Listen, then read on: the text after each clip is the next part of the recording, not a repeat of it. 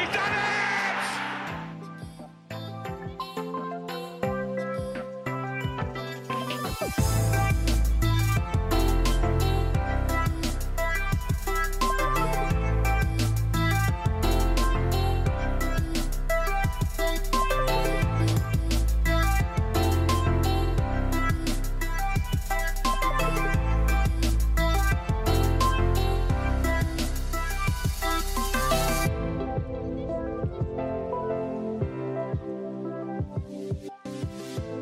All right, welcome everyone to He's Done It. I'm Corey Novotny, and I'm joined today, as always, by Benjamin Carlson and Brian Wells. Uh, we will be talking mostly sports today, like always, starting with the NFL Conference Championship games and the look ahead to Super Bowl 54 as the Kansas City Chiefs are set to take on Ben's San Francisco 49ers. Yeah, I'm pretty stoked. Um, 49ers is one of the most bipolar teams of the last decade, um, making another appearance in the Super Bowl after years of being uh, hopelessly bad. Uh, so I'm stoked. I'm absolutely stoked to be able to talk about my team uh, coming up in the most important football game of the year. So we'll also be uh, going through a final take segment, a, a, new segment that we'll be introducing, where we'll be talking about a bunch of different topics, from Derek Jeter being one vote shy of a unanimous bid to the Baseball Hall of Fame, as well as Zion Williamson's NBA debut, very long awaited for the New Orleans Pelicans, and Eli Manning's announcement, uh, or at least his pre announcement of his retirement announcement that will be coming later this week. We'll also have trivia and five questions to close out the show. But let's start from the top and let's start with the NFL. And, you know, Ben, apologies. We'll get to the Niners eventually, but let's start with the game that started first the AFC Championship game as the Kansas City Chiefs knock off the Tennessee Titans 35 to 24 after falling just short last season. Patrick Mahomes, Andy Reid, and company get where they wanted to be in a place where a lot of people think they could be for many years to come, and that is the Super Bowl. Despite falling behind, once again, 10 0, 17 to 7, the game really never felt like it was in doubt. Yeah, I mean, the Titans came out, uh, you know, with a lot of momentum. They they started the game. Uh, they came out of the gate well. You know, it made it feel like they had a chance early. Um, but once the Chiefs got rolling, they just had way too much firepower for uh, the Tennessee Titans.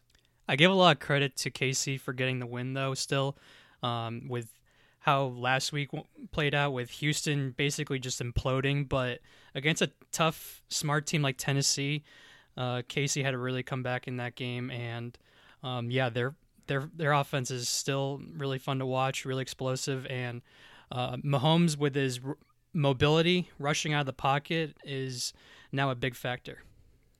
Let, well, let's talk about the Mahomes run. Uh, that that long run uh, that he you know came out he got out of the pocket eyes up down the field wasn't looking to run but had no options decided to take off shakes a few tackles off and scores a touchdown. Epic quarterback uh, move. Uh, he's the next Lamar Jackson. Uh, except I don't. I don't actually think that. Um, I was actually appalled at the defensive call for that play and at the abomination that they referred to as their tackling attempts on that play. Um, but Mahomes definitely should not have been able to score. He shouldn't have even gotten past the line of scrimmage. If you notice on that play, the Titans were ru- were only pass rushing with three players. When you pass rush with three players against Mahomes, you're just asking to get beat. I'm sorry. That's a terrible choice. You're giving him way too much time, and he's going to use his arm.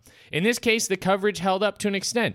All they had to do is make sure the spy didn't let Mahomes escape, except the spy totally whiffed on the tackle and let Mahomes have a free run down the sidelines.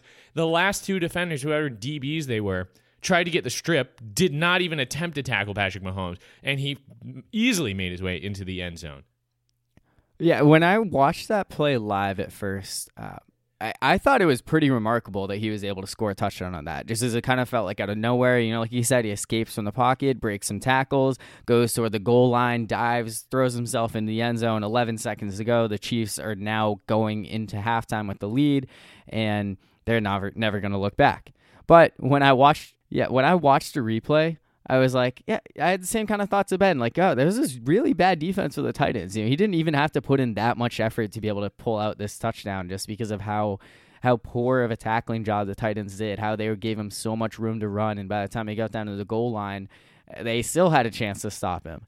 So um, I, I agree. I, I, thought Jim Nantz was kind of uh, overdoing it with the whole like, oh, is this Lamar Jackson out there? But at the same time, Patrick Mahomes is a dual threat type quarterback. And I think a lot of guys that you're seeing coming out these days are built in that mold where even though they are prolific passers, they can move outside the pocket. They can pick up yards when they need to on their own. And I think it was just a classic example of Patrick Mahomes making a play when there wasn't anything there. And, you know, the Titans kind of gave him a gimme touchdown. And it was still a, great football play, a great decision on his part to take off. And uh, he, he put himself on the line in the open field. And uh, the, the Titans just weren't able to take him down before he scored.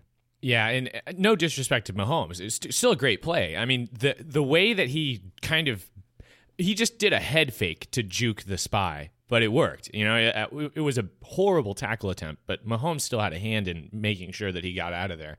Um, so no disrespect to him, but if if you're the defensive coordinator for the Tennessee Titans, you've got to be you know steaming after the the tackling attempts that the, your players put out on the field because that was not going to get a, a full grown man like Mahomes down. I still give the Titans a lot of credit for how they performed in the playoffs. I didn't take them seriously enough uh, from wild card weekend on. They showed up versus the Patriots and the Ravens, and they even made it a game versus KC for the most part. But KC's explosive offense was just too much, and they were outmatched. And but still, I give a lot of credit to t- the Titans, Mike Vrabel, and Derrick Henry in the the running game. Uh, it was impressive. The Titans were a lot more competitive in this game than I expected them to be. It really helped jumping out to that early lead, but Eh, there were times at first where you're like, okay, you know, Kansas City is going to figure this out eventually, but it took them kind of a while, and a lot of that was because Tennessee went on this really long 75 yard, I think it was 15 plays and nine minute touchdown drive that killed most of the second quarter. Should have been like his kind of backbreaking type touchdown. Be like, all right, Kansas City is going to have to put in some work for this one. And no, they still were able to go down the field and score in like two minutes and then they they managed to pull out another touchdown that that Mahomes touchdown run right before the half. So I think at that point Kansas City just started to gain so much momentum heading into the locker room. Uh, but Tennessee they they did give them a fight for the first you know quarter and a half of this one. Right. Well, and once you get down, uh, especially against a team like Kansas City, like you as much as you want to give the ball to Derrick Henry on every play, like it, they kind of force your hand into dropping back to pass, and um, it's tough to put a guy like Tannehill up against the likes of Mahomes and all the weapons he has. You know, once once you give up that lead, uh, Kansas City's game plan really works for them. One thing to know about the Titans, even though Ryan Tannehill was one of the biggest reasons for the Titans' turnaround this season, he was also probably the biggest weakness on their team in the postseason, and that's something that I would uh, look at in the offseason if I were the Titans, and maybe instead of bring bring back Tannehill, maybe bring in another replacement. What if that's maybe Tom Brady or whom or Teddy Bridgewater or whomever? Uh, I mean, the Patriots and Titans in their AFC Championship games versus the Chiefs the past couple, you know, past season and this past Sunday, they were both up seventeen to seven. Uh, but the Patriots were still able to pull it out with how great they were offensively, but the Titans were just very limited offensively, given given that Tannehill just wasn't at his best.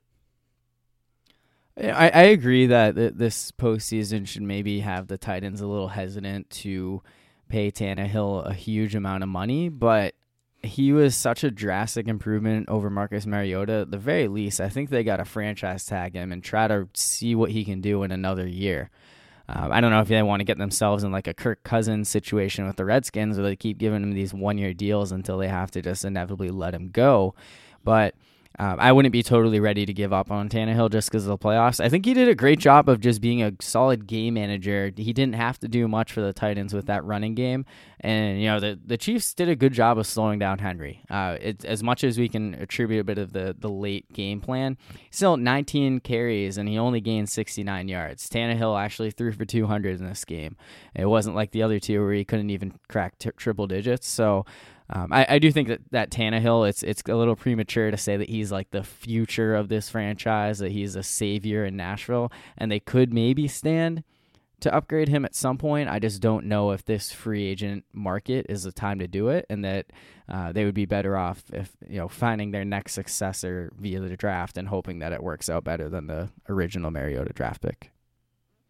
I do have to give credit where credit's due. Also for the Titans, the what felt like a really obvious fake punt late in the game ended up working beautifully.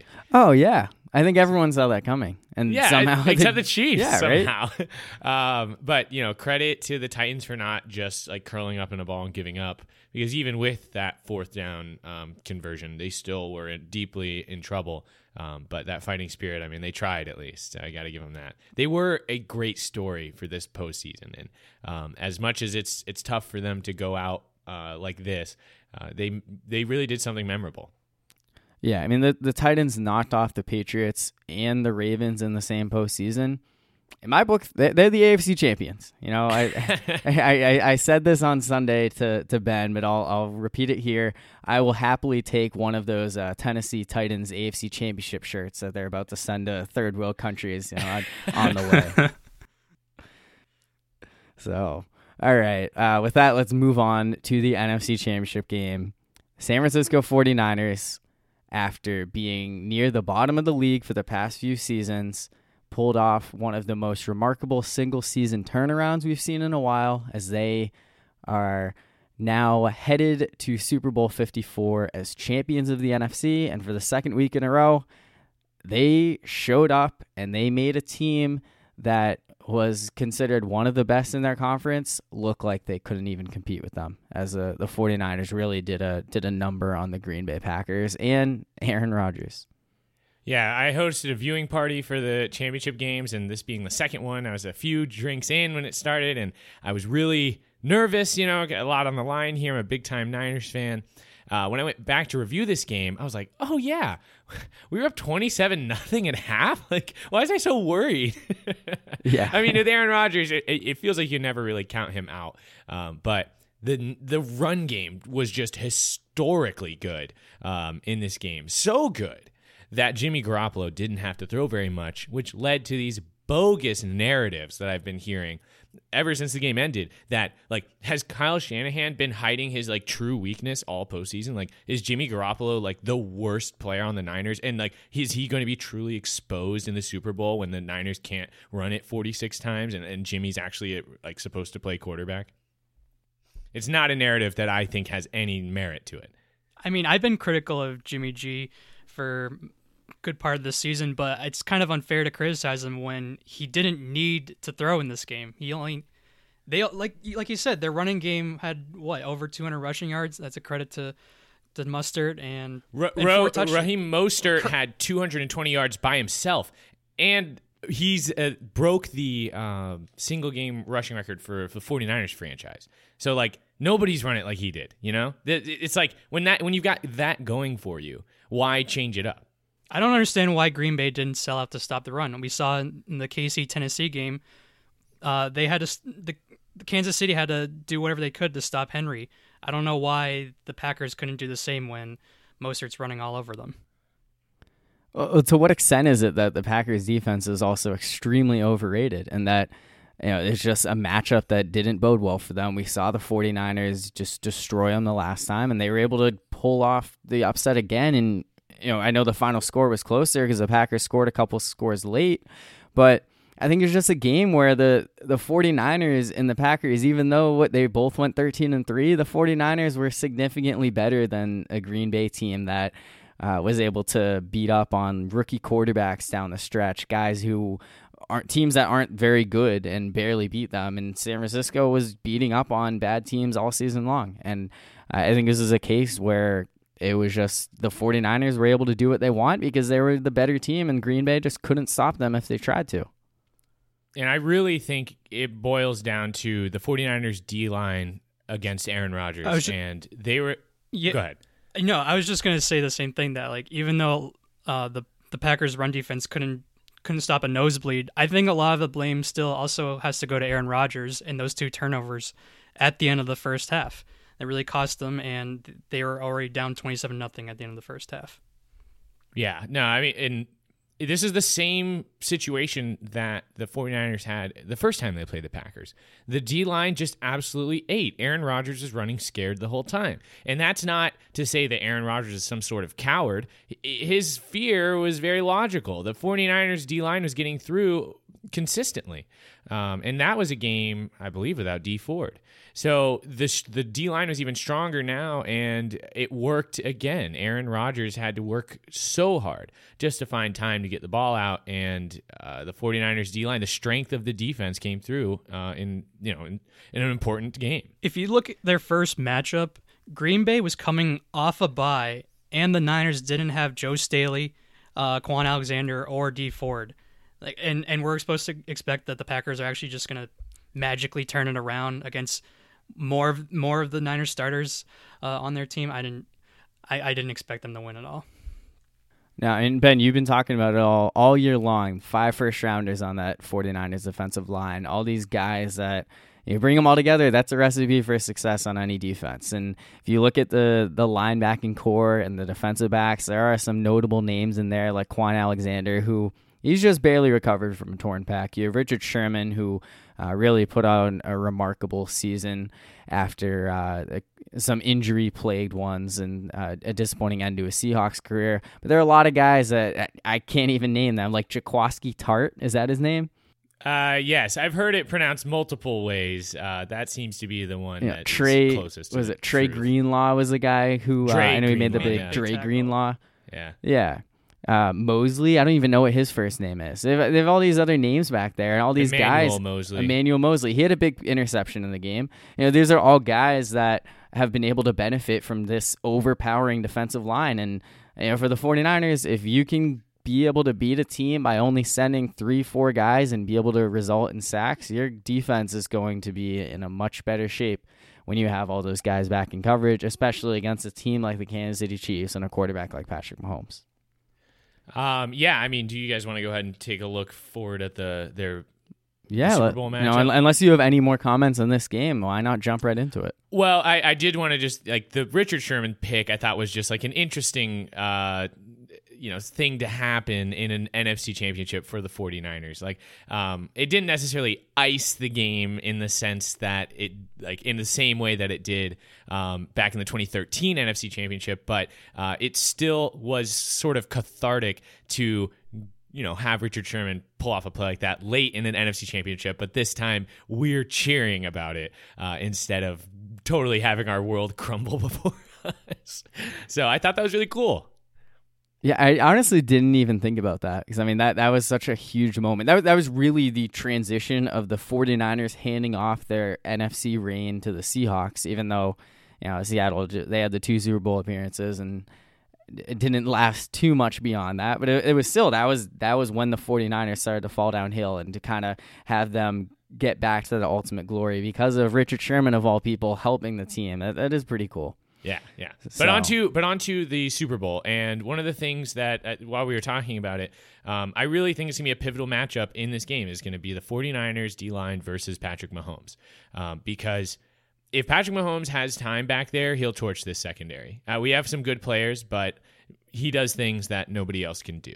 Um, and if but we've seen this 49ers D line shut down great players like for instance Aaron Rodgers, um, who can normally do their work against any defense, but when you just blow through their O line, uh, it forces them to make changes that sometimes don't work out for the best. So, um, for me, that's like the key matchup in this up in this upcoming Super Bowl. Yeah, best offense versus best defense, like you said. And one one other storyline I'm looking at uh, in this game is can the Chiefs get off to better starts than compared to the ones uh, versus Houston and Tennessee, where they're down 24 nothing after one quarter, they're down 17 to seven. And if they do start slow again, can they come back versus a defense like this? Uh, that is, will be a question if if they were to go down. Well, I, yeah, it's really interesting that you say that because Kyle Shanahan, especially in the Super Bowl, you know, he's almost famous for like botching the lead, right? Like nobody has done a more iconic, uh, you know, mismanagement of a proper lead uh, than Kyle Shanahan and the Falcons uh, in the Super Bowl. And throwing on second And- down. Right, exactly. And um it's an interesting phenomenon. I've, I listen to uh, some 49ers podcasts as well, and there's this term that the Fourth and Gold podcast came up with called like disrespectful Kyle.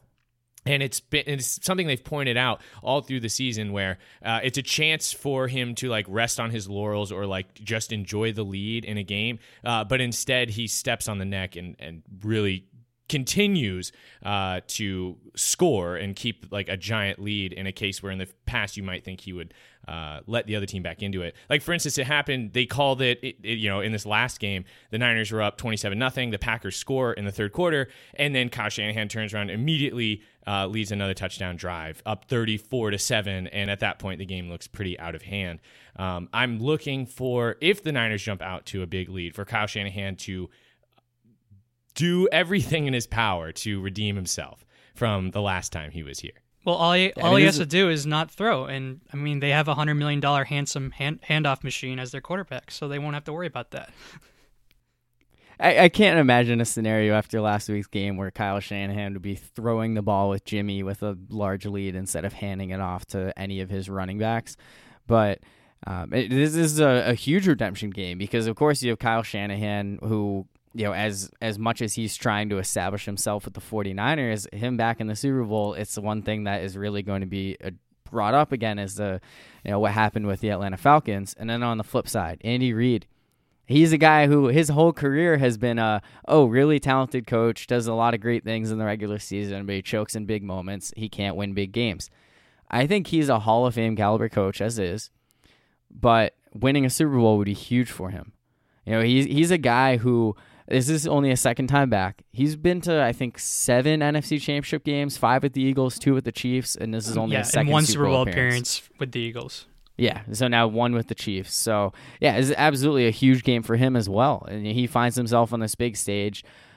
The idea with the Chiefs is that okay, you have a young quarterback in Patrick Mahomes. There could be opportunities to get there again, but Andy Reid isn't a young coach in itself. So um, I, I, think that it, this is absolutely a huge game for both head coaches uh, for you know very very different reasons. One who's looking to you know, try Redeem to himself. break a long career of disappointment, and the other Kyle Shanahan who doesn't want to become like the next Andy Reid, a guy who always loses the big game. So um, I think there are a lot of storylines that are going to be a huge part of this game. So uh, one that uh, a lot of people are going to talk about is the the quarterback connection. So I think the the two big ones that everyone talks about, Joe Montana, of course, 49ers legend, one of the greatest ever, played his final two seasons with the Kansas City Chiefs, and then more recently Alex Smith, who uh, after losing a starting job to Colin Kaepernick was traded to the Kansas City Chiefs, where he was their starting quarterback up until Patrick Mahomes.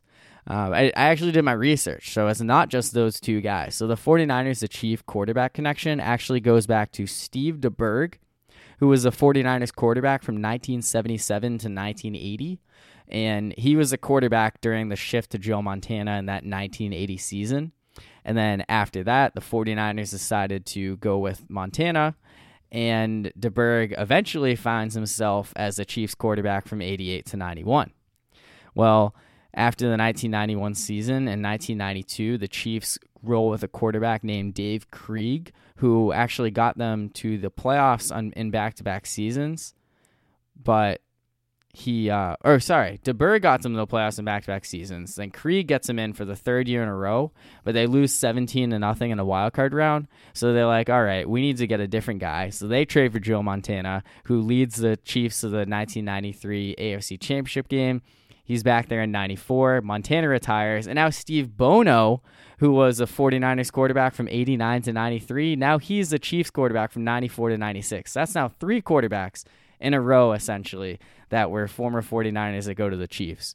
So after a few years with the Chiefs, uh, the they move on to Elvis Grbac, who was a 49ers quarterback from 94 to 96. He's now the Chiefs quarterback in 97 in place of Bono until 2000. And then eventually, you know, Smith goes from the 49ers to the Chiefs in 2012 to 2013. So that's five quarterbacks who have gone from the 49ers to the Chiefs. I think that's something that uh, you're going to be seeing a lot.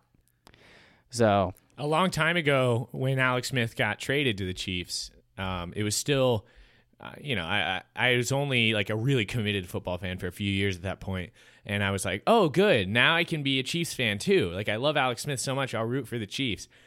Didn't even last like one game. I was like, no, I don't love the Chiefs. I love only the 49ers. Um, and that, and I still feel that way going into the Super Bowl. Yeah, so I don't know if I've ever actually told you this, but did you know that I was a 49ers fan the last time they played in the Super Bowl? Like an actual 49ers fan? Uh, I feel like I heard something about your past about being intertwined with the 49ers, but I don't think I knew you were actually a fan.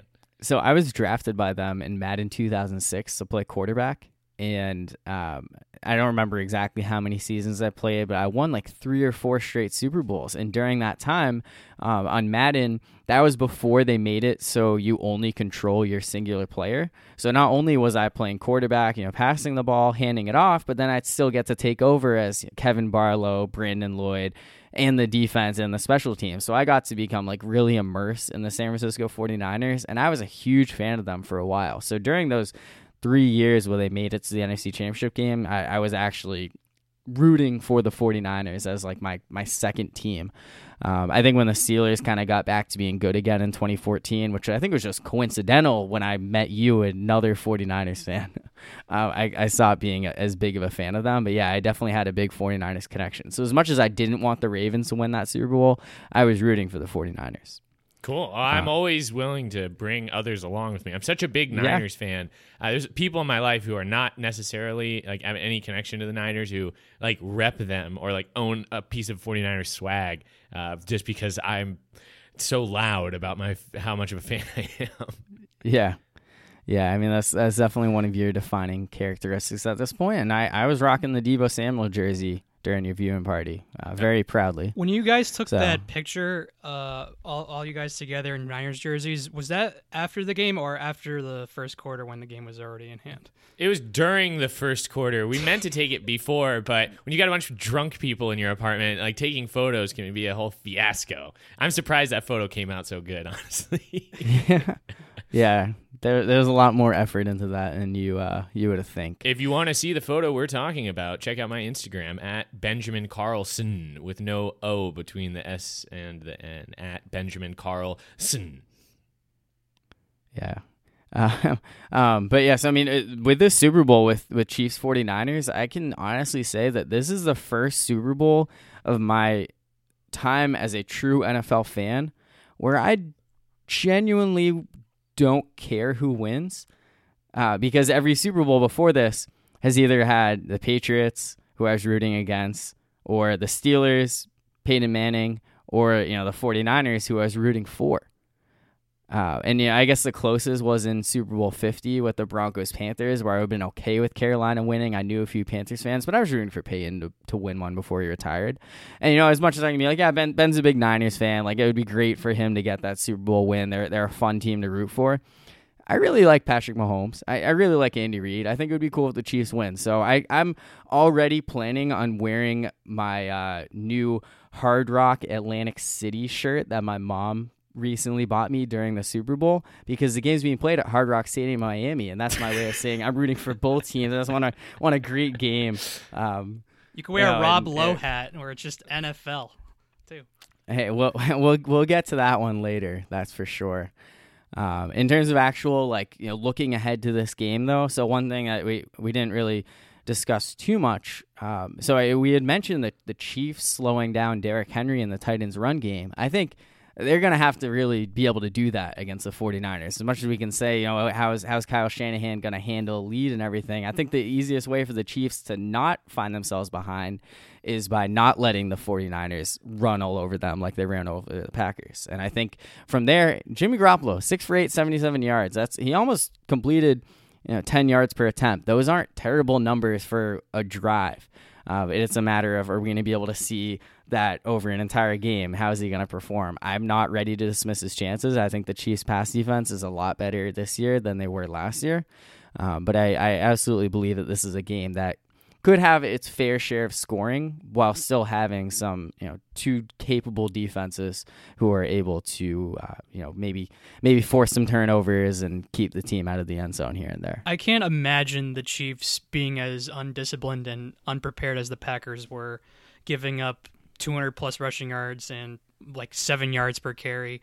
And another thing about this matchup, I know I make fun of Jimmy G here and there about not throwing it, but I am one reason why I love this matchup is because it's Jimmy G's biggest game of his career, and uh, he's probably going to be relied on a lot more to to throw in this game if they want to beat the Chiefs.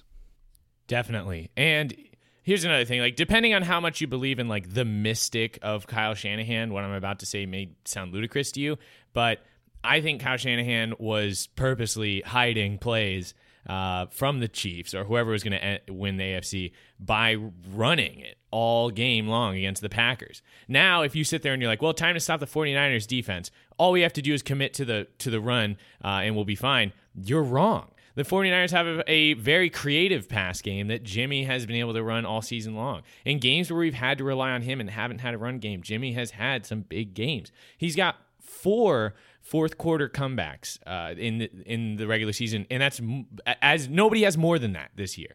So he can be relied on in crunch time, and against a team like the Chiefs, it might come down to a game-winning drive by Jimmy Garoppolo, and I think that the 49ers have uh, are prepared for that, and I think Jimmy Garoppolo is prepared for that.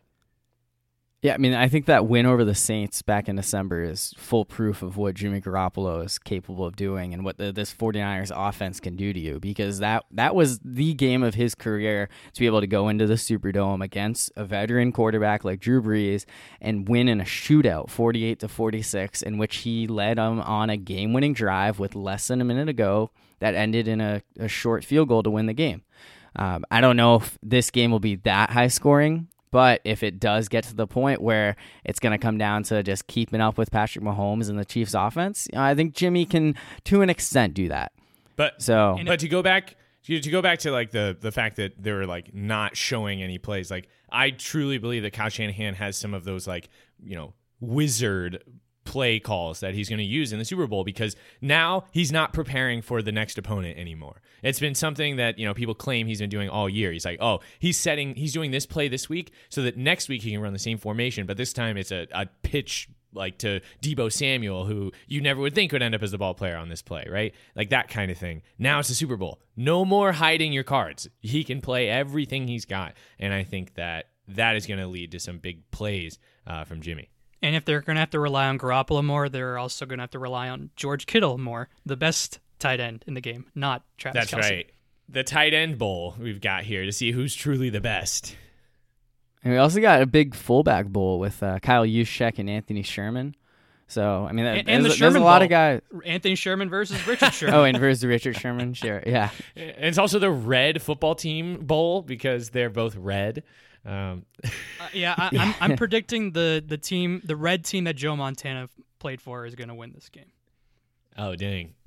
Bold Chiefs are wearing red, so. Oh, um, that's true. Uh, yeah, the Niners. People were saying the Niners should try to wear the throwback whites, like the all white unis. Yeah, that, we, that uh, they wore the last time they were in the Super Bowl in Miami in '94. Oh right, yeah, so. and would have been cool because honestly, a lot of people are saying we should make those our permanent whites, but um, they said yeah, they're going to go with the, said, the, normal away jersey. Mm. All right, well, um, I guess uh, just a one last thought before we wrap this up. So before the season started, I know I didn't officially say it on here before the season. I think I've mentioned it at times. But my preseason Super Bowl prediction was the Chiefs versus the Bears. And you know, while I totally nailed one of those, I I felt really horrible about myself for thinking that Mitch Trubisky was possible to to lead that Chicago Bears team to a Super Bowl this year. Well, all 37 points scored by the 49ers in the NFC Championship game uh, were by Robbie Gould and Raheem Mostert, two former Bears. So I'm going to give myself credit for that one. Chiefs versus Bears Super oh, Bowl. I, brother. I nailed that. That's not even remotely. Raheem Mostert never took a snap for the Bears. He was just on their Practice team. squad only. Yeah. God. All right. Uh, let's do some trivia. So, Ben, you actually have a question for us. So, we're going to have questions related to the 49ers and the Chiefs Super Bowl history. So, why don't you get started with uh, obviously a question about the Niners? That's right. Um, 49ers Super Bowl trivia question uh, coming at you guys. I'll be impressed if, if you guys know this. So, Joe Montana always showed poise under pressure, so much that he earned the nickname Joe Cool. In Super Bowl XXIII, I'm terrible at uh, 23. 23, um, against the Cincinnati Bengals, trailing 16 to 13 with three minutes and 20 seconds left in the game. The 49ers had the ball on their own eight yard line. Sensing that many of his teammates were tense, Joe saw an opportunity to calm them uh, by humorously pointing out uh, a celebrity in the stands. Look, Joe said, isn't that blank? Who was Joe Montana pointing at? I feel like I've heard this story before. And yeah, you you may have because this is like the moment that Joe Montana became Joe Cool. This story has been echoed through the the, the halls of 49ers legend uh, ever since. So, wait, what year was this? 81 against the Bengals, the first yes, Super the Bowl? first one. Okay. yeah. Male or female? Uh, d- am I supposed to give clues? Yeah, g- g- Uh, you, narrow you down can, a little you bit. can give hints. You Okay, can give okay. hints to what extent you want. to. Sure, sure. Okay. Um, male. Okay. So that wipes out half the population. Very Exactly. good. Um, Initials. Yeah, I, I don't. Do you want me to? No, you don't need to go that far. All right. I could go another step just to kind of narrow down what type of celebrity. Yeah, I like that idea. Okay. Actor. Actor. Okay, male actor probably would have been my guess if you had to to give me that. So I don't know how much that helps. Denzel Washington. no. Oh man. Uh Do you want me to name You some know, I- movies? Oh yeah. yeah, sure. That might help. Hopefully. It might not, but it. Uh, cause, okay, I'll just give you some movies that this male actor is definitely in. Cool Runnings, Home Alone, Joe Pesci. Daniel Stern. Nah. Nope, nope. Macaulay Culkin. Donald Trump. Oh wait, is it Trump? It's not Trump. Oh. Because he was in the second one. I wouldn't have said actor for that uh, for Trump. Uh, that'd be a trick question. Yeah, I, Uh, wait, no, I- have I still All don't right, la- okay. Final hint. I- final hint, because none of those Okay. movies are the movie that this male actor is known the most for. The the the role that this male actor is known best for uh, is his role in Planes, Trains, and Automobiles. Oh, uh, John Candy. John Candy is correct. Well done, Brian. You got my trivia question right. Oh boy. I would have never guessed that. Yeah, he had kind of minor roles in those other movies, but Planes, Trains, and Automobiles is Was it actually Candy's, like, John mess- Candy at the Super Bowl? It was. He was It in was, the. Yeah, okay. he was. Uh, Yeah, and, and Home I'm Alone, actually he not was, sh- he was the leader of the Polka Kings or, or whatever that Yeah. band was. yes, Polka you remember Polka. now. Yeah. Um, Okay. Yeah, but I this is such a cool story because you know the Super Bowl on the line, all the 49ers are like getting together, like we have to win the game now. And this is Joe Montana before he was Joe Montana, right? This was the guy they didn't know that he was going to win four Super Bowls, and he's just like, "Look, isn't that John Candy?" yeah. All right. and they did go on to win. Yeah, that, that's a good trivia question. I think that's something that I'll remember moving forward. Um, so my, my my trivia question is uh, about the Chiefs. So, what future Hall of Fame quarterback won Super Bowl MVP the last time the Kansas City Chiefs played in the big game way back in Super Bowl four on January eleventh, nineteen seventy? I have I have no so idea. I will say that this was an answer that I knew before asking this question. Um, so it's not just some like random thing that I looked up. Say say the question one more time. So Super Bowl MVP, the last time the Chiefs were in the big game, Super Bowl four in 19, 1969 AFL NFL championship game. It was against the Minnesota Vikings.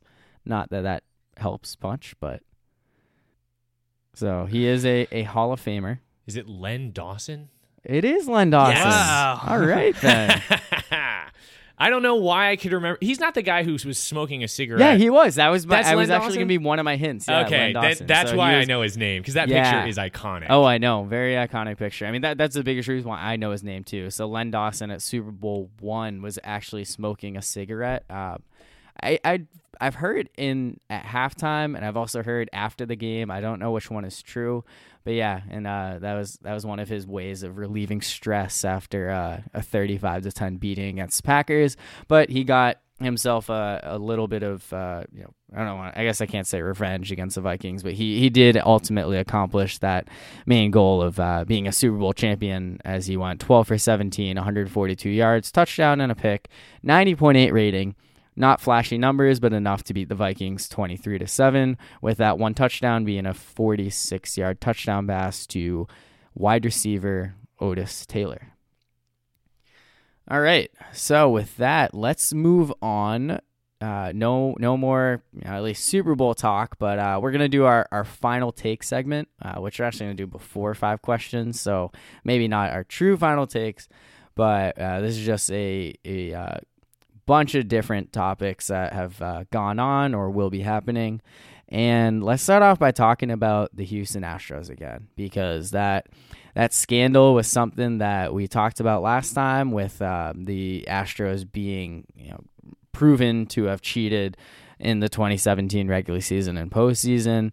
That ultimately ended in them winning a World Series. We talked about the fallout with uh, their manager and general manager both being fired. Well, three days later, Astros uh, were accused of using buzzers, you know, in the 2019 postseason. So beyond just what they did in 2017 to signal where the pitch was coming from, and the internet just exploded after that. I can't back this up with any hardcore evidence, but if you go back to Game Six versus the Yankees, and when Altuve hits that home run and he's trying the bases, he's telling all of the players to don't rip my shirt off, don't rip my shirt off, and then when he gets interviewed by Ken Rosenthal and he asks him why did you not want them to rip your shirt off? he has to say can you repeat that again?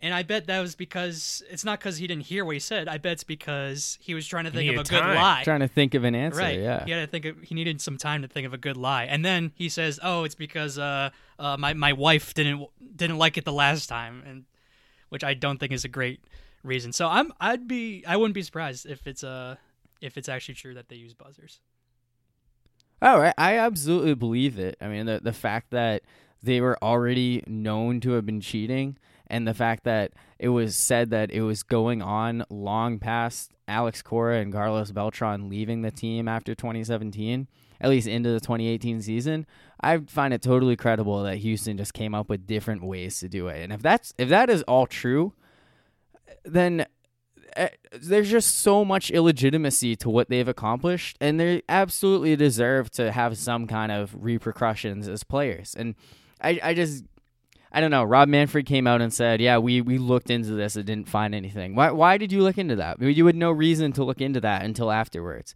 So they're just going out of their way to protect these players, and it's just it, it's one of those crazy conspiracy theories that you can maybe say, "Yeah, this is definitely isn't true," but there's just so much info out there that's been going around with like all these multiple sources saying these things. You had the the uh, Carlos Beltran's niece's burner account that was going around, whether that was like an actual MLB player, like a former Astro who had all these connections. And I, they're, they're just so much that I absolutely believe that if, if the players were involved in the first game, they deserve punishment. They absolutely do now. And, and to me, if, if this is all true, like you're always going to uh, look at guys like Jose Altuve and Alex Bregman and just question what they've been able to accomplish because Altuve won MVP. And he hit that big walk off home run. How much of that was was tainted. So, um, you know, I, I, I don't know to what extent we're gonna find out more about this, but uh, it, it's definitely been a, a big big news story that doesn't really feel like it's going away, and I, I wouldn't be surprised if more comes out of it, uh, maybe even involving more teams than we realized in the the coming you know, weeks and months. So, sticking with baseball, next topic. Derek Jeter and Larry Walker were both uh, nominated to the uh, Baseball Hall of Fame yesterday uh, at the time of recording. And Derek Jeter was thought to potentially get in unanimously, but he finished one vote shy, receiving 396 out of 397 positive votes across the ballots. And I gotta say, I love the person oh, who I didn't vote Well, for him. okay, Thank you. now hold on, hold on, hold on. For for those of us who have never voted uh, in the Hall of Fame selection before, um, do you have a certain amount of votes you're allowed to give out, or is it more of a yes no on each individual player nominated? Yeah, so you are allowed to give out 10 votes. Okay, so, So 10 votes across, I think there were like 20 ish, 25 names okay, on the so ballot. the person who said no t- wasn't necessarily explicitly saying Derek Jeter didn't have a good enough career to land in the Hall of Fame. They were saying there's ten other people that I deem more eligible. well, this we year. actually don't know that because they don't even release the like who who was the person that didn't vote for Derek yeah, Jeter. no one knows. Um, Well, right, right. It I doesn't don't matter know. who They're- they are, but whoever they were, their Yeah. their thought process wasn't Jer- Derek Jeter isn't good enough for the the Hall. It's that my votes were better used on others than Derek No, Jeter you can- because you can they're all vote- better than Derek Jeter. You can vote as many. potentially, but You can vote Well, as I many players as you want. no, you, don't can vote pick up 10. to 10, but you don't need to vote the Ah, full You can just pick okay, one or two. Yeah. It doesn't matter Okay. how many you pick. I mean, Yeah. ten being the max, of course. Yes. So, I mean, uh, so I guess another thing along the lines of um, you know baseball Hall of Fame voting. Last season or last year, Mariano Rivera became the first ever unanimous selection. Now, before that, nobody got in unanimously. There are a lot of guys who have come close. Ken Griffey Jr. was the closest, but even he had three people not vote for him.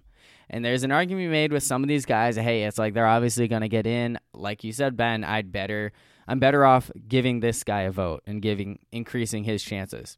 But when guys like Ken Griffey Jr., Tom Seaver, Nolan Ryan, Cal Ripken Jr., Ty Cobb, George Brett, Hank Aaron, Tony Gwynn, Randy Johnson, like all these guys that came super close, they couldn't quite do it. Why is Derek Jeter the one who should have that honor of being the first position player? Exactly. Be- he is one of the most overrated players ever. And look, I, I put the number two in respect. He had a remarkable career, absolutely deserved to be a first ballot, but I do not think unanimous selection was a worthy title of him because he's a guy, he was a product of where he played. He was on some unbelievably remarkable New York Yankees teams, part of those four World Series titles and five year dynasty. And I'm not just like trying to come across as a Yankee hater here, but if you look at his stats, and just compared to other players throughout history, there's nothing that he was the best at. He was never Zero- really even the best Zero when he played. Wasn't was an overrated field, fielder, kind of a media darling. Yeah. I mean, yeah, His I, I career agree, WAR is 88th all time, I agree with everything that, said. that's like the the big yeah. I agree So- with everything you said. I'm not coming off as a Yankee hater either, even though I am. I just I don't think Derek Derek Jeter is a Hall of Famer. He's a first ballot Hall of Famer, but he shouldn't get a unanimous vote if guys like you said, uh, Randy Johnson, Tom Seaver, uh, Ken Griffey Jr. aren't getting unanimous votes. And then it's it's still it's also silly that the one, even though I love Mariano Rivera, the one Yankee player that I that I do love, the the one guy to be unanimous is a closer. Uh, that makes no sense to me. Yeah, I mean, I'm I'm okay with Rivera just because he was the most dominant player of his position, but Jeter was never really even the most dominant shortstop On his own team. when he played. Yeah. Oh, I mean, yeah. with what A Rod? Yeah, he wasn't even the best shortstop in his own team.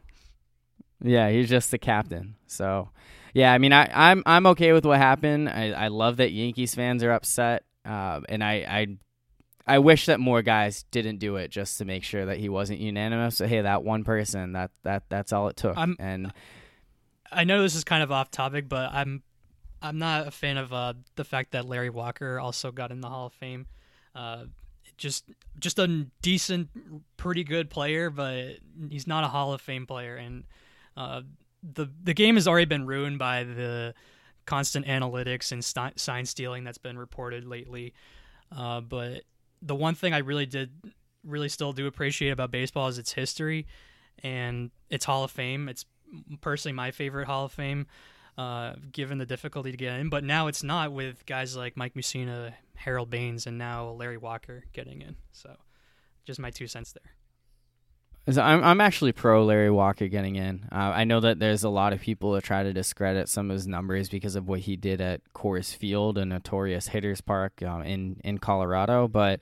Um, he did put up remarkable numbers in Montreal, which uh, that Olympic Stadium was the opposite. That was a more of a pitcher's park, and you know it, I think his numbers, when you compare him to a lot of guys in his era when he was at his best, most of the ones who were better were associated with steroids, and Larry Walker didn't have those associations. So I think that to me, that's one of the big things to get him in.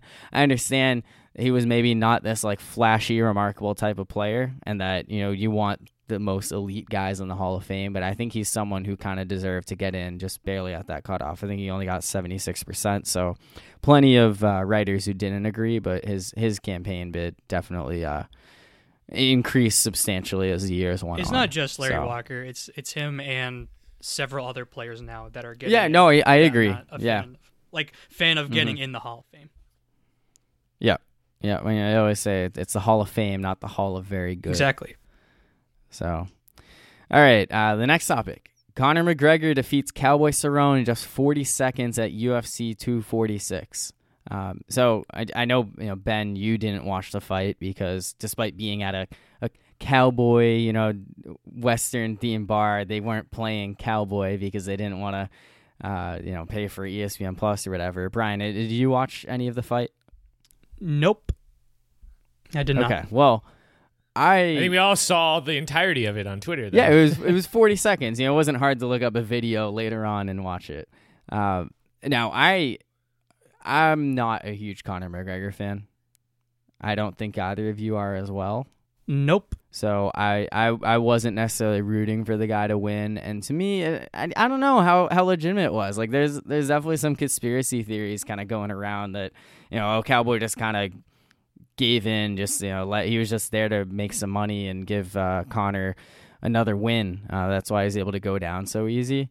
Um, I, I guess I can't speak to this as a big fighting fan to know how these fights normally end. But you know, I mean, McGregor was definitely kind of going in on him, just kind of punching him at the end.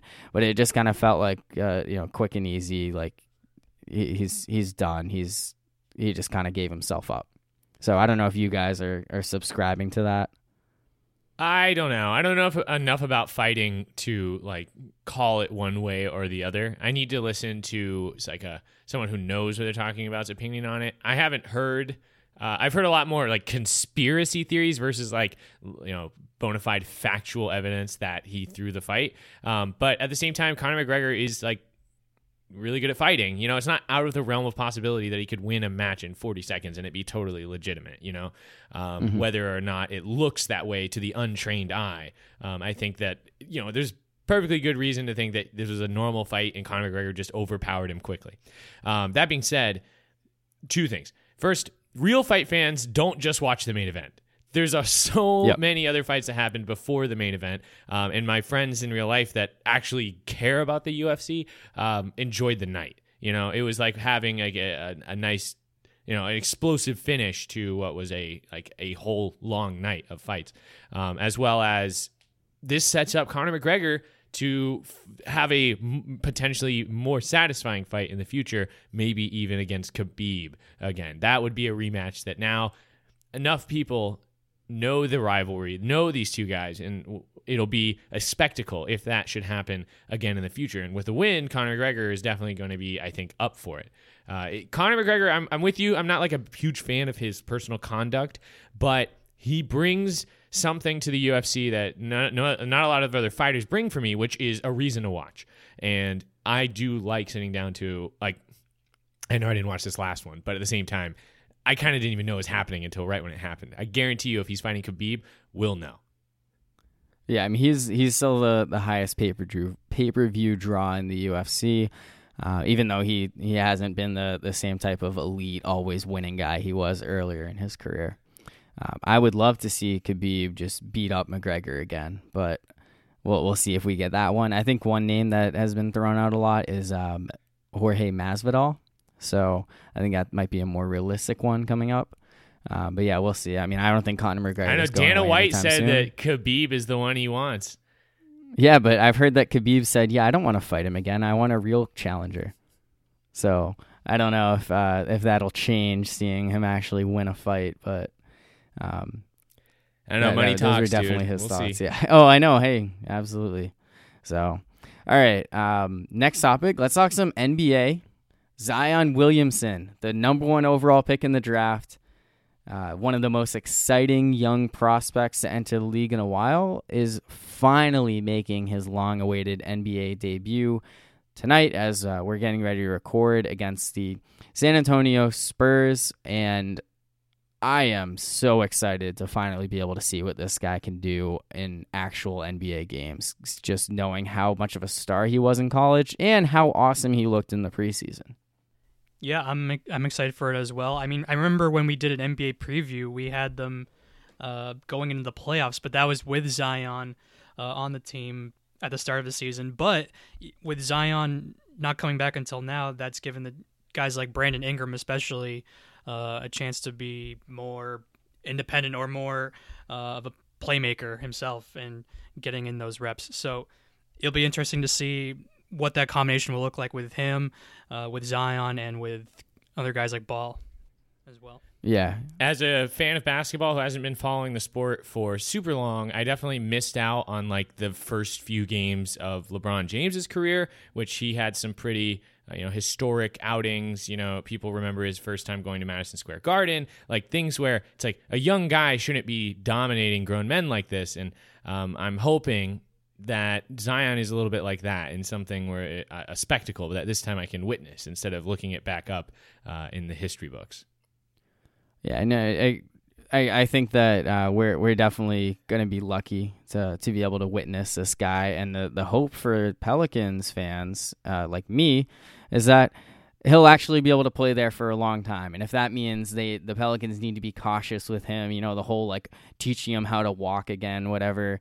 Uh, they they described it as. I, I think it's it'll be worth it for potential long term prospects of having Zion Williamson and guys like Brandon Ingram, Lonzo Ball, uh, and whoever else they're able to to bring along in the coming years uh, to form what could be a potentially great team that the Pelicans hope they could build with Anthony Davis, but were unable to.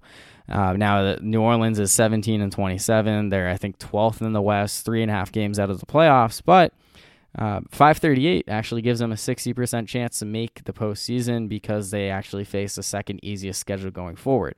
So if, if Zion's able to return to health and some of these other guys are able to, Brian, I think our playoff prediction could still come true against seemingly long odds.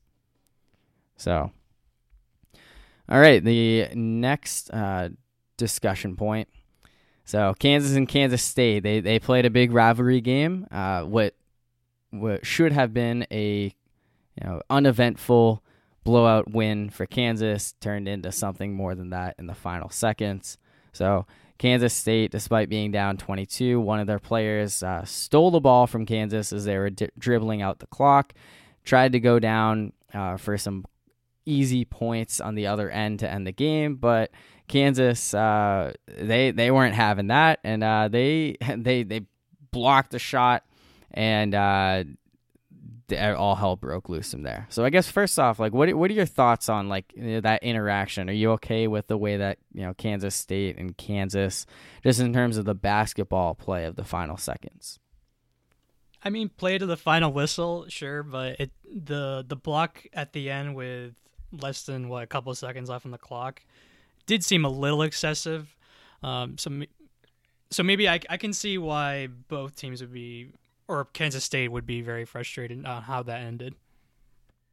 Um, I, you know, I've I've only played a handful of actual organized basketball games, but I was under the impression that if the team that's leading by an insurmountable amount in the waning seconds decides to spare you from another defensive possession, like where they're not going to try to score on you, then they're kind of doing you a favor. Um, and to deny that and instead try to like you know deny that kindness and to try to score some points there uh, you, you know what that's totally fine but if you get packed out of this world you asked for it so it's you can only blame yourself uh, if you're the one on the receiving end of that absolutely uh, vicious block because you could have just let them dribble the ball out or the clock out. That's your fault. Yep. Yep, I absolutely agree with you, Ben. You know, it, it comes down to a respect thing, and if uh, you want to play to the final whistle like that, you you aren't okay with just you know ending the game on cordial terms. You absolutely deserve to have the ball slam back in your face.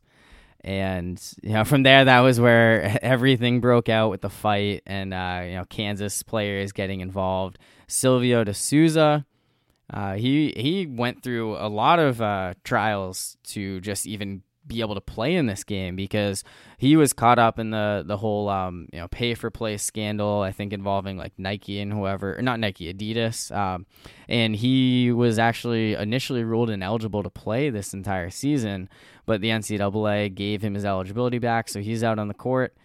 And he just kind of throws a lot of it away because he's now suspended indefinitely because he was was a big perpetrator in that fight. Brian, I, I know you're not too fond of uh, you know the way Bill Self in Kansas. Nope. Yeah. Not gotta keep control of the players. Yeah. Uh, he's definitely not my big. I'm definitely not the biggest fan of him. And how that uh, title game ended uh, when I was uh, a bandwagon Memphis fan and I had them in my bracket, and Mario Chalmers short, um, tore my bracket into pieces with five seconds left remaining in the championship. So yeah, I'm not a fan. So good. For, so in other words, good for Kansas State to retaliate and get and and uh, you know have a good fight. Well, I don't know. Like, it, I think it's reprehensible on both sides to like let that aggression go beyond the game. Um, like, you you can decide how you want uh, to think about those last few seconds, but um, you're always disappointed when the players lose control like that. Yeah, I mean, I think every now and then it gives you something to talk about, but uh, that that just felt like so unnecessary in the first place when when the game should be over like that, and the the players and obviously it's a rivalry game, it's heated. These guys want to beat each other, and get frustrated when you lose badly, but it's uh, you know it's it's not something that you want to see when you're involved with those institutions, and a lot of guys are going to be uh, facing some punishments from that with the suspension. I mean, uh, luckily it wasn't anything like the Pacers Pistons brawl where it was just never ending and guys were just legitimately suspended for the entire year, like Ron Artest, and got and fans throwing drinks everywhere. Uh, I'm glad it wasn't like that chaotic, but yeah, still didn't look good.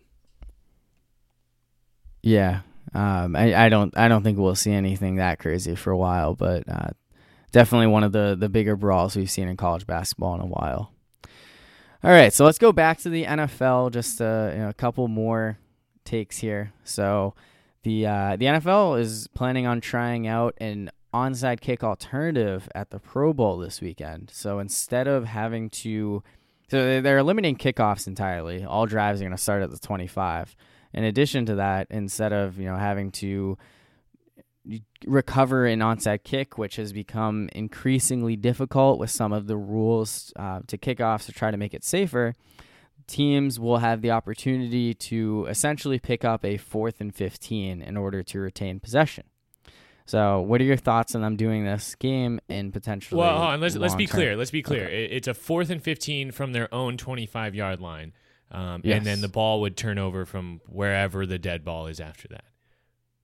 Okay, yeah. So it's like basically, if you don't make it, the other team has amazing field position. Um, and uh, but yeah, I think this is a good idea, at least to try it, because it's clear that the current onside kick rules are broken. If your name is Younghoe Koo, you definitely hate this rule since he had three successful onside kicks in that Thanksgiving game versus the Saints. If you're Brandon Bostick, you would have loved for this rule to come in place before his career ended. Uh, I'm and like you said, Ben, I'm I'm with you. I'm a fan of giving it a try, and because whenever you see an onside kick, and if your kicker again is not Younghoe Koo, it, more times than not, a lot like nine times out of ten, it's it's not going to happen. It'll, it won't get far enough, or the ball will go out of bounds, or it'll be successfully recovered by the defense a lot, a lot of times it's not gonna come through. You you you're basically barely holding on for hope that you actually get the ball back. But with this fourth and fifteen, I think your chances improve uh, just a little bit. I, I think it's like a 50-50, closer to 50-50 shot of actually getting it.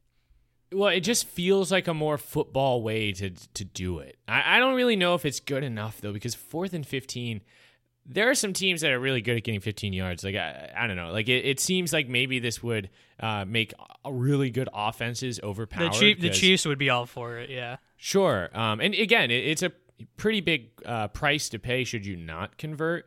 Um, but at the same time, if, you, if you're good at that, if that's something you do with consistency, like you know, great consistency, then um, it could break the game. Yeah, I will say that is one of my concerns with this, but I'm all for anything that makes onside kicks more realistic because they went from 20% chance of recovery to like 8% with the new rules. And I, I remember reading a statistic that picking up, uh, you know, fifth, fourth and 15 equivalent is about 20%. So that would get us back to the old stats. So if that's what it takes, then great. That would be cool to see them do something just to to give the other team an actual chance of recovering it if they're not going to make changes to the on to the kickoff rule that would make the onside kick an actual legitimate play because it, it it should be something that should be difficult to do. You don't want it to happen every single time, but it should be realistic, not just like oh well, there's no chance of this actually working. So Yeah.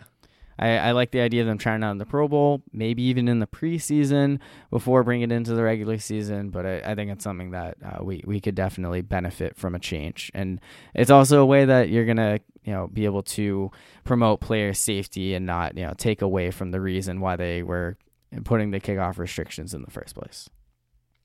So, all right, finally, let's uh, wrap up this segment with. Uh, bit of a, a goodbye old friend as uh, New York Giants quarterback Eli Manning uh, plans to announce his retirement on Friday from the National Football League after uh, a, a, an illustrious career. You know, there you can kind of debate some of his uh, all around accomplishments, but he does go into the record books as a two time Super Bowl champion, two time Super Bowl MVP, and uh, one of the, the greatest quarterbacks, at least in Giants history. You said goodbye, old friend. I don't know if I would personally call him a friend for what he's done to the Patriots in two of his Super Bowl wins, but uh, yeah, pretty good career and um, probably a Hall of Fame career. I mean, I know he has a 500 record, but in the biggest moments, he did show up, and it's not only versus the Patriots. I remember against Ben's Niners in the he really NFC showed up when he- Kyle Williams muffed two punts. That was Yeah, like Eli Manning showing is- up. That is a, that is a good point.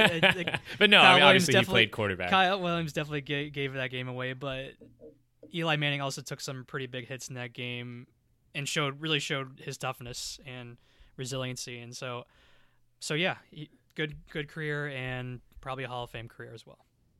Yeah, and he gave us many good uh, Manning faces along the way. Um, Eli has hilarious reaction image potential um, through all his days of playing. So I'm definitely going to miss how silly he looked uh, in still images. But also, yeah, I mean, can you think of anybody else who's more of like Tom Brady's weakness than Eli Manning? Like, that's so fun to have a guy who not only beat Tom Brady in the Super Bowl but also did it twice. Like that is uh, the the you know unarguable like Tom Brady is the goat and this guy beat him twice in the biggest game. That's pretty cool.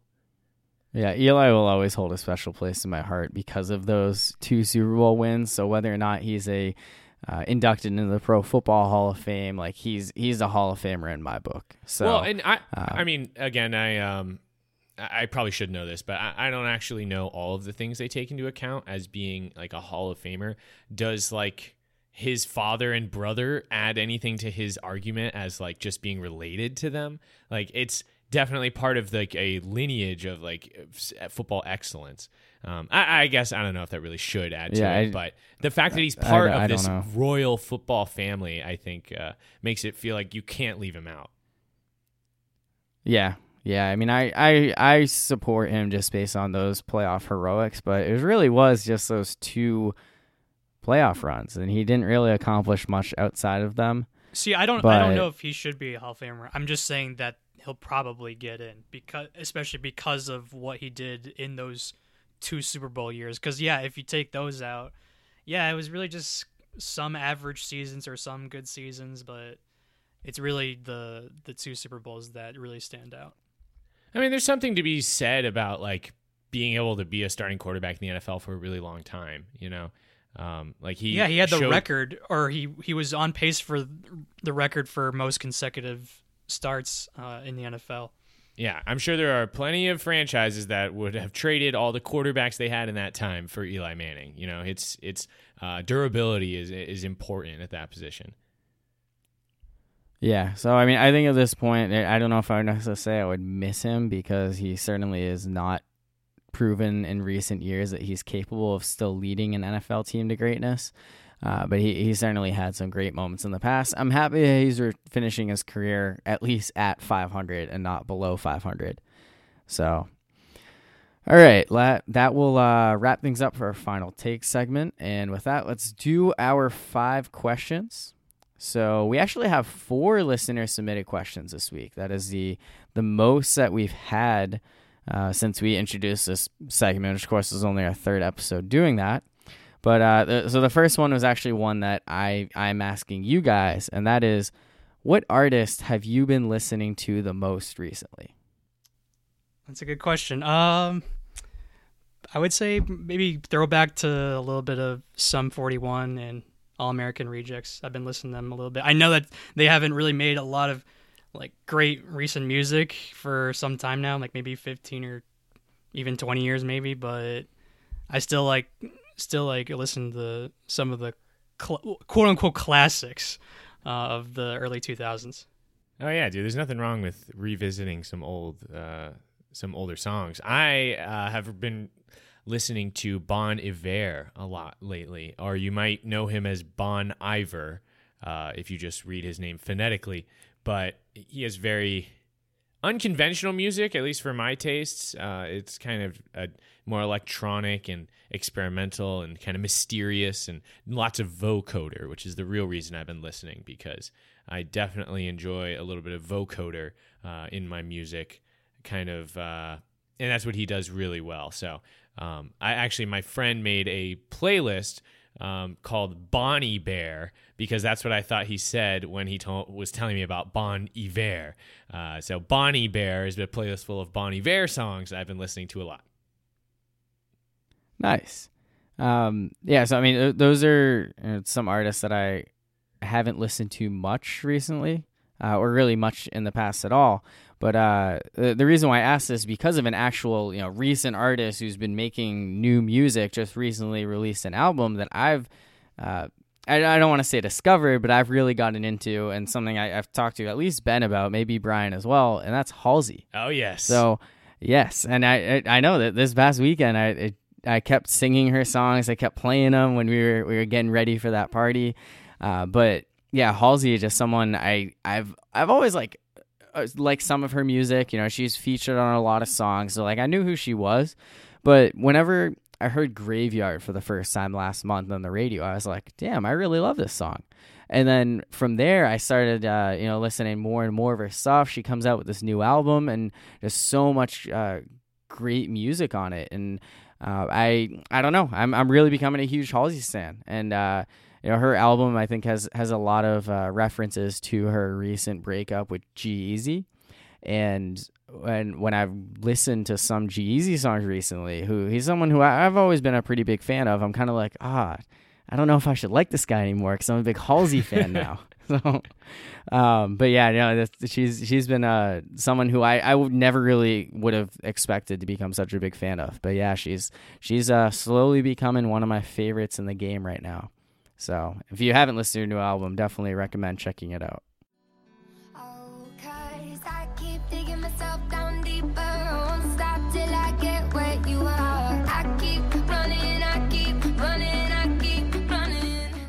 Okay, so second question uh, from Brendan in Dallas. What is your favorite sport to watch? Yeah, so I mean, I, I can I can take this one first because uh, he actually asked this to me. This is our first um, Twitter received question, and you know, favorite sport to watch it's definitely football on TV. Um, I, I think that's if I had to guess, that's going to be all three of our answers. I don't want to go you know spoil anything, but my favorite sport to watch in person, you know, while football seems like it, it probably should be the answer, I, kind of want to give a shout out to baseball just because I think the experience of watching baseball on TV versus in person is so great compared to some of the other sports.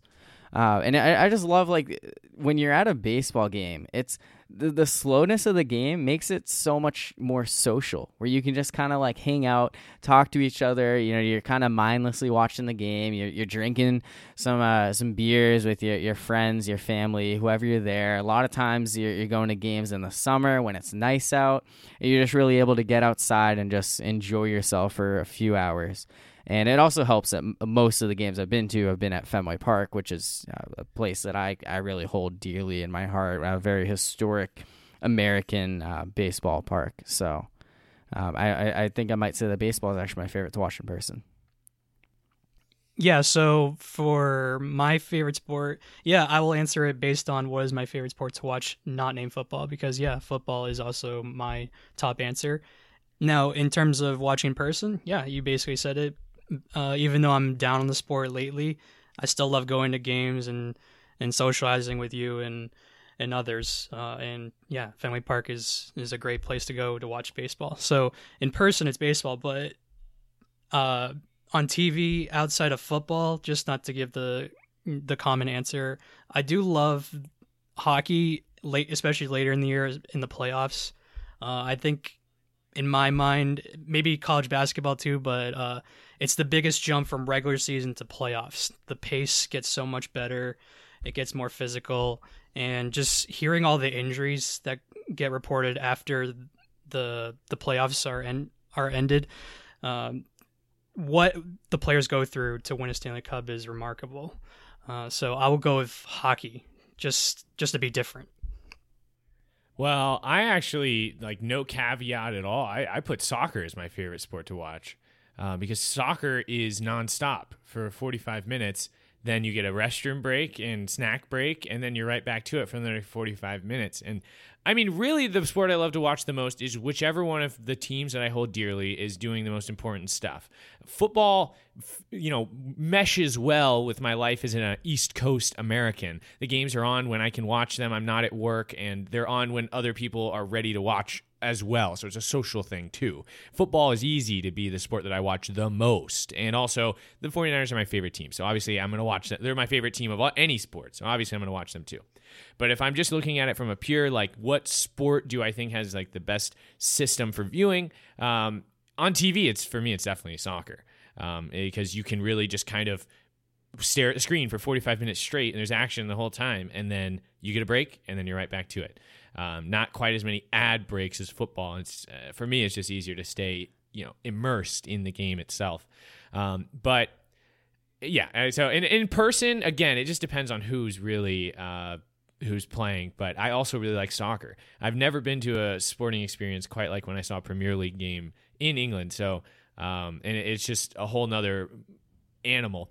Football, another game I love to see live, is kind of harder to keep track of in person. I'll be oh, honest. Oh yeah, like there's there's plenty of times where you're like, wait, what just happened? Why is it a first down? There's you no know? yellow line on the field in person. Exactly, and I don't want to sound like an idiot. Like I, I obviously know what's going on, but there's cer- certainly times where um, the home audience v- benefits from a angle that just never makes it to the jumbotron and uh, you you some you might be curious to find out as a person who witnessed it live.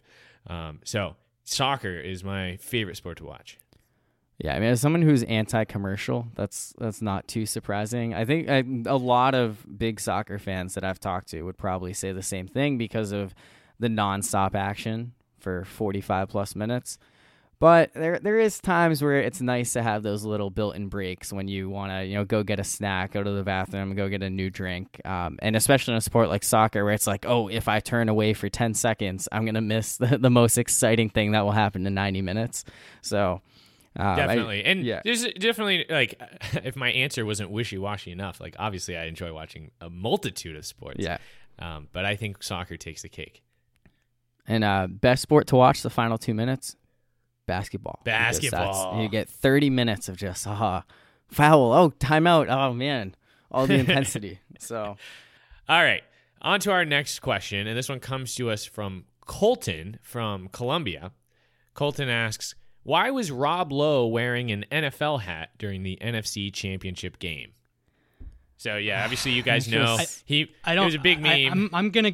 I'm gonna guess he was not a Niners fan. He's not a Packers fan. He just loves a good old fashioned hard fought football game. Maybe he just loves uh, how maybe he was a fan of the refs. Maybe he was good. Maybe he's a fan of uh, good called games as well. He's a fan of the Shield, you know, big, big Roger Goodell guy. Just uh, he really, really appreciates the, the sport.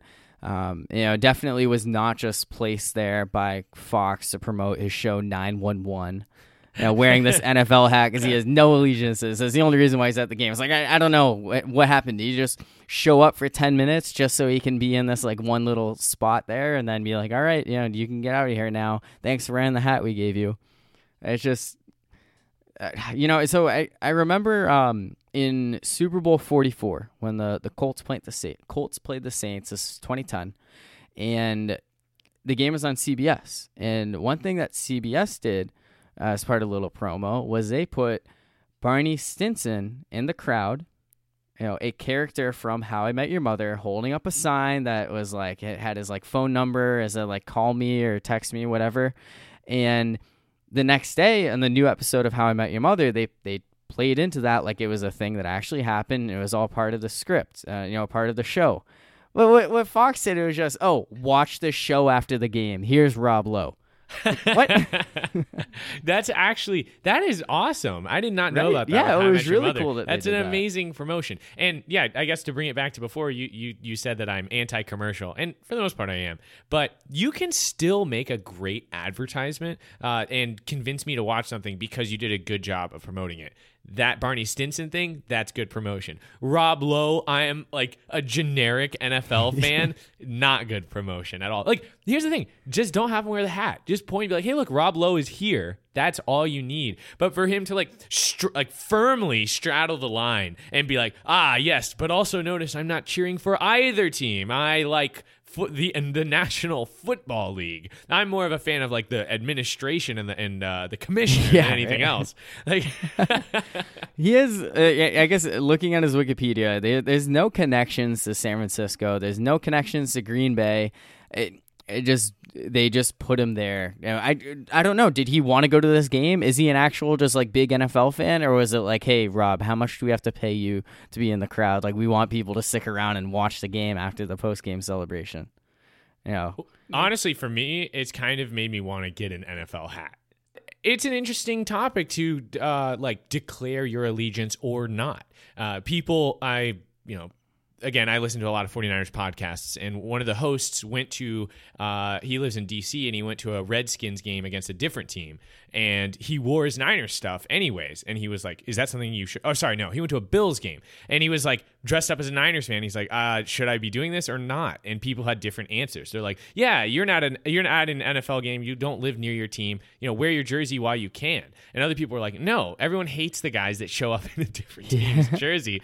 Um, so I think it would be a major flex if you're just going to an NFL game and you're definitely not a fan of either team to just wear the NFL hat and be like, "Yeah, I do, I'm I'm neutral here." So I can kind of respect the idea Rob Lowe is going for here. Like I think maybe after this. That hat becomes an option, but in the moment, I'm like, oh God, this is just corporate advertising. We'll appeal to as many people as possible. And notice that really no NFL fans are fans of the NFL. They're fans of their team. Yep, yep. You know, and they kind of hate the NFL, if anything. The no fun league, the the Roger Goodell commissioner booing. Um, that's it's almost preposterous to think that someone would just def, def, uh, default to saying that I just love the league. Yeah, I, I always love seeing uh, just like random jerseys in the crowd that have nothing to do with the game being played. Um, not not totally random, but one of my favorite jerseys I saw uh, was able to spot on TV this weekend was someone wearing a Dolphins Ryan Tannehill jersey at the Chiefs Titans game. like I don't know, it was just oh I'll save some money by buying the old Tannehill jersey. So all right, uh, ne- next next question. Justin from Greenville asks, "What are your thoughts on the latest Star Wars trilogy now that the sequel has been completed?" So, I mean, I'll come out and say I haven't seen any of the new Star Wars movies. I've never been a huge Star Wars fan. Brian, have you? Because I know Ben does. I have never watched a Star Wars movie in my life, so Okay. I have That okay, well, this would be a what I short. thought. This would be a short one then, because uh, obviously, if you haven't seen it, you can't really have an opinion on it. The Star Wars trilogy, now that it's been completed, we can know for a fact that Disney came into this with absolutely no plan. It was a complete cash grab, and it was a, horrible waste of our time, and it may have irreparably damaged the Star Wars uh, saga as we know it. Um, it's very frustrating. It's very uh, disappointing. And uh, this ninth movie, while it wasn't the worst of the three, uh, had too great of a task ahead of it to try to repair uh, what this new trilogy was. What the eighth movie did to Star Wars is, uh, like I said, almost irreparable. And the ninth movie couldn't do enough to save it. Um, if you haven't seen Star Wars, like you two guys, I can't really make a great argument for starting now. Uh, it was it was cool. It was cool to be part of the phenomenon. I've always been a Star Wars fan, and I think I'll always like Star Wars in general. But uh, w- with the way that these movies were mismanaged, I can't, in good faith, advise anyone to go see them because that's just rewarding Disney for their negligence. Uh, it, it's unfortunate how disappointing they were. So I'd been under the impression for a while now that J.J. Abrams was like this great savior of I don't know if it was the Star Wars franchise in general or what. Uh, was this he did the seventh movie right? He did the original the for this trilogy. Yes, and I mean from my perspective, I mean I don't want to talk too long about this because I I literally did multiple podcasts on these movies on Affable Chat. Like if you really want to get in depth, we can. But I in the seventh one, J.J. Abrams did a great job. A lot of people thought the new trilogy started off with a lot of potential, um, but the seventh movie was a nostalgia trip. It was remember the Millennium Falcon, remember Han Solo, remember lightsabers. Like it was just a lot of fan service, but it with the two movies were, that were promised after it, you felt like it was a safe way to start and to tell a, a new story of Star Wars. And now that we have the eighth and the ninth movie, we can see they didn't have a plan at all. Their plan basically was to sell nostalgia uh, and hope that that's enough to satisfy Star Wars fans. And for a lot of people, it actually is. To my disappointment, there are plenty of people that do not care that the story makes no sense and and undoes a lot of things from uh, the first six movies. Um, they just love seeing Star Wars lightsabers and everything, so they're like, it's a good movie because it's Star Wars. Um, which those are the people Disney's really selling to. But uh, for people who actually like put some thought into Star Wars and, and thought the lore was was you know solid. Uh, now you know it's not because Disney owns it. All right, last question is from John from Providence. Who is your Yeah. favorite Mario character? Um, so this is actually the the second week in a row that we have a question from John from Providence. Uh, I, I wasn't actually planning on having uh, at least the same person go back to back. I'd like to have a lot more variety uh, in our question askers. But on Monday, Ben and I played a ton of Mario games. We played Mario Party, Mario Kart, and you know, Super Smash Bros., which is beyond just Mario, but still Nintendo uh, on the Nintendo Switch. So that got me, oh, this is actually a fun time to answer this question. So, Ben, I'd actually like you to go first on that one because you were dominating all those games. I am a big time Waluigi guy. Um, this is a little bit of like the like little brother syndrome because um, I have an older brother and I played a lot of video games with him, which uh, you would think would relegate me to Luigi, but I actually played a lot of Mario Party as a kid uh, with another pair of brothers. And my, I, I would never get even Mario or Luigi. I was stuck between Wario and Waluigi, and I didn't want to be Wario, so I picked Waluigi. And uh, as a exclusively multiplayer character, I kind of love that he's so unimportant. It's kind of what makes me like him is that he's just nobody. so Waluigi, that's my favorite Mario character. I'm not a huge Mario fan, but I do like uh, the Mario Kart and Mario Baseball. Um, I'll name a couple of my favorites in Mario Baseball. I love Waluigi as a pitcher. He's like Randy Johnson, but as a cartoon. Dontrelle Willis. Or the leg kick. Willis, right? exactly, the leg kick, right? And then I've always liked Yoshi, uh, just very fun to use in the Mario games and and especially Mario Baseball. Uh, very reliable player. So those are probably two of my favorites, uh, Waluigi and Yoshi. Yeah, so I mean, a few months ago, uh, in honor of National Video Game Day, we did uh, our top five video games ever, and Mario Superstar Baseball is my number one. Uh, that's a game that I've played every single year since it came out, and Waluigi has always been my favorite player on that. So I'm I was tempted to say Waluigi just like Ben did, But if I'm talking about all the games as a whole and not just that singular one, my favorite is Toad. Uh, I know that's somewhat of a, a, basic answer beyond just your standard, you know, Mario, Luigi, Princess Peach, whoever. But uh, you know, Toad's just always been someone who he's fun to use in like those sports games, you know, like Mario Baseball, Mario uh, Mario Kart or you know Mario Tennis and Mario Soccer games like Super Strikers. But I, I think he's just a fun all around character. It's someone that you see him and you're happy. Like I love this guy. So. Um, I didn't expect Toad, Waluigi to get so much clout in this, though. Yeah, right. You got to mention in all three of our answers, right? he's he's the, the forgotten character, but I mean, if you're talking about Mario, Luigi, Wario, Waluigi, I think Waluigi is he's deserving of that that top title. Well, so. he is a oh, well. Uh, he definitely is a Mario brother, and there's a lot of prestige with that. So um, I'm glad we get to utter his name on "He's Done It." Absolutely. So, all right, that'll uh, wrap things up for this episode. So, uh, you know, Ben, I, I hope that uh, you can enjoy this uh, this stress free week without football before you know next week picks up and it's even closer to the Super Bowl. I mean, I mentioned this to you before, but last time the Niners were in the Super Bowl, I spent the two weeks prior to it just stressing, oh man, are we going to win or lose? And um, I mean, obviously, there's a little bit of that, but I'm doing my best to just enjoy the fact that my team is one of the only, one of two teams that's even worth talking about at this point in the year. Um, I'm stoked. You know, I can't wait to watch the 49ers in the Super Bowl. All right. So for Benjamin Carlson and Brian Wells, I'm Corey Novotny. Thanks, everyone. Bye.